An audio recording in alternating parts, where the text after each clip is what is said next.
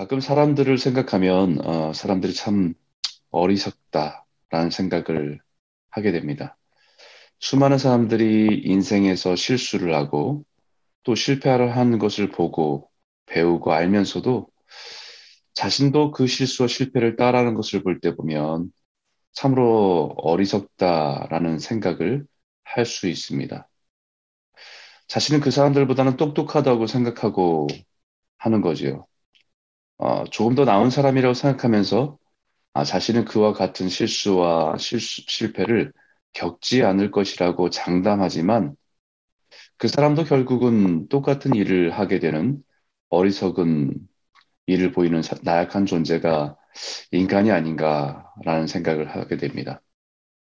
주변에서도 보면 그렇게 도박으로 인생을 망쳐놓고도 또다시 도박에 손을 대는 모습을 보면 참 어리석다라고 할 수 있습니다. 그렇게 마약으로 가정이 다 깨어지게 되어 놓고도 다시 마약의 유혹에서 벗어나지 못하는 사람들을 보면 어리석다라고 생각이 들면서 한편으로는 참 인간은 참 약하구나라는 생각을 하게 됩니다.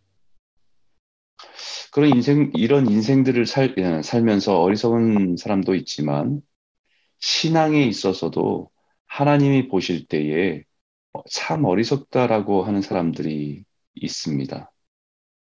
3장 1절에 보니까 어리석도다 갈라디아 사람들아 예수 그리스도께서 십자가에 못 박히신 것이 너희 눈앞에 보이거늘 누가 너희를 꾀더냐라고 말합니다. 유진 피터슨 교수는 자신의 메시지라고 하는 그 책에서 이 번역을 현대어로 번역하면서 이렇게 번역했습니다. 정신 나간 갈라디아 사람들이요 라고 말합니다. 정신 나간 갈라디아 사람들이요. 이렇게 흥분하면서 말하고 있는 이유는 갈라디아 사람들에게 어리석은 사람들, 정신 나간 사람들이라고 표현하는 그 이유는 예수님의 십자가의 은혜를 알면서도 은혜로 사는 것이 아니라 다시 율법에 매여서 사는 모습을 보면 너무 답답해서 이 어리석은 사람들이라고 표현하고 있는 것입니다. 우리 믿음으로 은혜를 은혜를 누리고 살아가는 거죠. 하나님의 자녀가 되어서 그 예로 아브라함의 신앙을 설명합니다. 왜냐하면 갈라디아인들을 미혹해 미혹시키는 율법을 강조하는 사람들은 율법을 지켜야 아브라함의 자손임을 강조했기 때문입니다. 그들이 강조하는 것은 한 가지 예로 아브라함이 아들 이삭을 드렸기 때문에 믿음의 조상이 된 것이다라고 주장합니다. 그래서 믿음의 사람이 되기 위해서는 이삭을 드려야 한다. 이것이 율법입니다. 갈라디아서는 바울은 갈라디아서의 바울은 6절에 아브라함이 하나님을 믿음에 그것을 그에게 의로 정하셨다 함과 같으니라라고 분명히 말합니다. 아브라함이 하나님을 믿음에 그를 의롭다 하셨다는 거죠. 히브리서 11장 8절에도 이렇게 말합니다. 믿음으로 아브라함은 부르심을 받았을 때에 순종하여 장래 기업으로 받을 땅에 나아갈새 갈 바를 알지 못하고 나아갔으며 어, 디로 가야 할지 목적, 목적지를 어, 목표지를 확연하고 간 것이 아니라 몰랐지만 믿음으로 길을 떠났다는 것입니다. 어떤 일을 해서 아브라함이 의롭다고 인정받은 것이 아니라 아브라함이 부족하고 연약하고 실수가 많은 사람일 때에 하나님을 믿을 때에 의롭다함을 인정받은 것이다. 그리고 그 믿음을 가지고 하나님께서 인도하시는 대로 순종하며 살다 보니까 이삭까지도 아낌없이 드릴 수 있는 믿음으로 하나님에 대한 신뢰와 믿음이 있는 사람이 된 것이다 라고 우리에게 말씀하고 있는 것이죠. 사실 10절에 말하듯이 무릇 율법 행위에 속한 자들은 저주 아래에 있나니 기록된 바 누구든지 율법책에 기록된 대로 모든 일을 항상 행하지 아니하는 자는 저주 아래에 있는 자라 하였습니다. 그럼 이 말이 무슨 말이냐면 율법의 요구를 잘 따르면 구원을 얻을 수 있다라는 말입니다. 근데 그 조건은 모든 일에 있어서 모든 일에 있어서 다 율법의 조건을 다 충족시켜야 하고 그리고 한 번만 만족시켜야 하는 것이 아니라 여기에 항상 행하고 만족시켜야 할 때 구원을 얻을 수 있다라는 것입니다. 그렇기 때문에 이 세상에 있는 어느 누구도 이 율법의 요구를 만족시킬 수 없었기에 저주 아래 있는 것이다 라는 말입니다.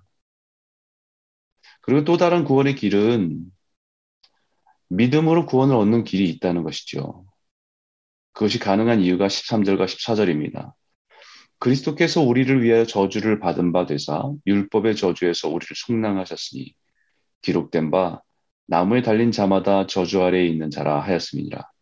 이는 그리스도 예수 안에서 아브라함의 복이 이방인에게 미치게 하고 또 우리로 하여금 믿음으로 말미암아 성령의 약속을 받게 하려 함이라. 우리가 할 수 없는 것을 완전하신 하나님 예수 아들 예수 그리스도께서 우리 대신에 그 저주의 아래 있었던 것이 십자가입니다. 이 특별한 은혜는 거저 있는 것이 아니라 엄청난 예수 그리스도의 값진 생명을 대가로 누리게 되는 하나님의 은혜라는 것입니다. 내가 있어야 할 그 자리에 그 저주의 자리에 예수님께서 대가를 치르신 것입니다. 그리고 그 만들어 놓으신 그 생명의 길은 이제 감사와 기쁨으로 걸어가기를 원하시고 성령님의 인도하심에 순종하며 나아가기를 원하신다는 것입니다. 구원은 마치 왕이 거지를 입양해서 왕자로 삼은 것입니다. 어떤 왕자의 예절, 태도, 언어, 무술을 완전히 배워야 왕자로 입양되고 왕자가 된다고 하는 것은 율법입니다. 그러나 거지였던 왕자를 아직은 부족하고 연약하지만 자신을 왕자 삼으신 왕께 감사함으로 그 은혜에 정말 감격함으로 왕자답게 살기를 원하면서 하나하나 배워가고 자신이 조금씩 조금씩 왕자다워지는 것을 기뻐하며 살아가는 것은 은혜입니다. 그래서 혼돈 가운데 있는 갈라디아 교회 성도들에게 분명히 말하는 것은 너희가 구약의 아브라함이 율법을 지켜서 의롭다함을 받은 것이 아니라 믿음으로 의롭다함을 받아 하나님의 자녀로서 순종하며 살아가는 삶이 무엇인지를 말씀하고 있는 것이죠. 그리고 그 믿음을 따라 살아간다는 것이 무엇인지를 보여주어서 그 이후에 그 믿음을 따라 살아가는 사람들에게 믿음의 조상이 된 것이라고 강조하고 있는 것입니다. 창세기 15장 6절에도 아브라함이 여호와를 믿음이 여호와께서 그를 의로 여기시고라고 분명히 말씀하셨습니다. 하나님의 언약을 믿고 그의 자녀로서 믿음으로 살아가는 것이 의입니다. 이것을 혈육 공동체로 인한 자손에 의한 약속이 아니라 같은 믿음을 공유한 믿음의 공동체를 의미하는 것입니다. 그래서 창세기 12장에 아브라함에게 약속하신 축복의 메시지가 너를 축복하는 자에게는 내가 복을 내리고 너를 저주하는 자에게는 내가 저주하리니 땅의 모든 족속이 너로 말미암아 복을 얻을 것이니라 하신지라 너로 말미암아 이스라엘 민족만이 아니라 땅의 모든 족속 아브라함과 같은 믿음으로 살고 믿음으로 의지하고 살아가는 모든 믿음의 후손들이 동일한 그 복을 누리게 될 것이다라고 약속하신 것입니다. 우리가 하나님의 자녀가 된 것은 믿음으로 구원을 얻는 것이고 믿음으로 저주에서 축복으로 바된 것입니다. 오늘 이 믿음으로 하나님의 자녀가 된 우리 또한 믿음으로 시작해서 믿음으로 살아가는 것이죠. 하나님의 약속에 대한 믿음으로 오늘도 걸어가는 것입니다. 아브라함에게 신실하셨던 그 주님이 오늘 우리의 삶에도 동일하신 하나님 되심을 의지하며 믿음으로 걸어가는 것입니다. 그 하나님이 오늘도 우리에게 약속하신 그 약속의 말씀, 그 약속을 우리가 믿음에 우리가 하나님으로부터 의롭다함을 받고 우리가 하나님의 은혜 가운데 걸어가는 것이 이 땅에서의 하나님의 자녀의 삶이요 축복입니다. 사랑하는 성도 여러분, 이 아침에도 우리가 걸어가는 우리의 인생길에 하나님에 대한 신뢰와 믿음을 가지고 또 하나님에 대한 하나님이 우리에게 주신 약속의 말씀을 붙들고 믿음의 여정들을 끝까지 걸어가는 순례자의 길을 끝까지 걸어가는 귀한 믿음의 성도들이 다 되시기를 주의 이름으로 축원합니다.